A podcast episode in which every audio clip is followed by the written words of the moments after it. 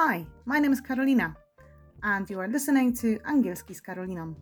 Sponsorem podcastu jest FluentBee, najlepiej oceniana szkoła angielskiego online. Zapraszam do odsłuchania dzisiejszego odcinka. Która forma jest poprawna? Let me know what you think, czy let me know what do you think? Hmm, ok, what do I think? Więc teraz tak, um, jeżeli chodzi o to pytanie, to jest to tak zwane uh, pytanie, które dotyczy indirect questions, czyli pytań pośrednich. Hmm. Teraz pewno Państwo się zastanawiają, co to takiego pytanie pośrednie. Czy jest to takie pytanie, w którym używamy dodatkowych zwrotów, aby nasze pytanie brzmiało bardziej uprzejmie. Czyli tak naprawdę są to takie pytania grzecznościowe. Ja nazywam to pytanie w pytaniu, co jest dość spe specyficzne dla języka angielskiego.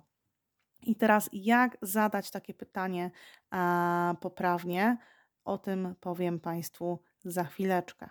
Więc pierwszy krok e, to jest potrzebna nam taka fraza, tak? Um, dodatkowy zwrot. Może być takim zwrotem coś takiego. Can you tell me?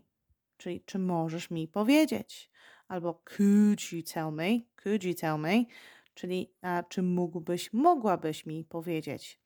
Brzmi troszkę ładniej, prawda? Bądź do you know? Czy wiesz? Albo I was wondering. Zastanawiałem się, zastanawiałam się. Da, da, da, da, da, da. Ok, teraz krok drugi to tak zwane cherry on the top, czyli wisienka na torcie, po prostu stosujemy konstrukcję zdania twierdzącego. Mhm. Czyli krok pierwszy potrzebujemy frazy wprowadzającej, krok drugi konstrukcja zdania twierdzącego. A o co dokładnie chodzi? Czyli kiedy mamy pytanie bezpośrednie, chcemy zapytać, która godzina? To powiedzielibyśmy, what time is it? What time is it? Is it? Mhm ale jeżeli pytanie pośrednie, takie ładne, grzecznościowe, do you know what time it is? U, co tu się zmieniło? Wcześniej było is it? Pytanie, is it? Tak, inwersja. A tutaj mamy it is. Mm, zdanie twierdzące. Czyli po prostu zmieniamy sobie szyk na, tak jakbyśmy powiedzieli, e, w zdaniu twierdzącym. Ok, na przykład kolejne pytanie ile to kosztuje, danie, zdanie, e, pytanie bezpośrednie. How much does it cost? Ile to kosztuje? To jeżeli chcemy powiedzieć to w sposób pośredni, powiemy Could you tell me how much it costs? U, już nie mamy słowa does, tak? Słyszeli Państwo jeszcze raz? Could you tell me how much it costs? Czyli tego słowa does już nie ma, w którym kiedy pytaliśmy było, um, ponieważ musimy zmienić na twierdzenie, a w twierdzeniach nie, stoje, nie stosujemy does, do, did i tak dalej, i tak dalej, tak?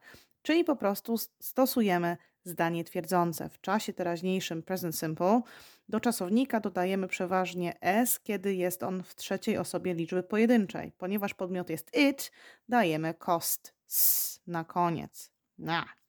No i teraz jak odpowiedzieć na pytanie pani Patrycji? Let me know what you think, czy let me know what do you think? Jak będzie poprawnie? Let me know what you think.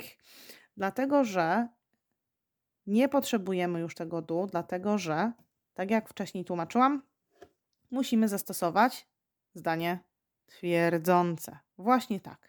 Dziękuję, to wszystko ode mnie. Zapraszam ponownie. Do widzenia.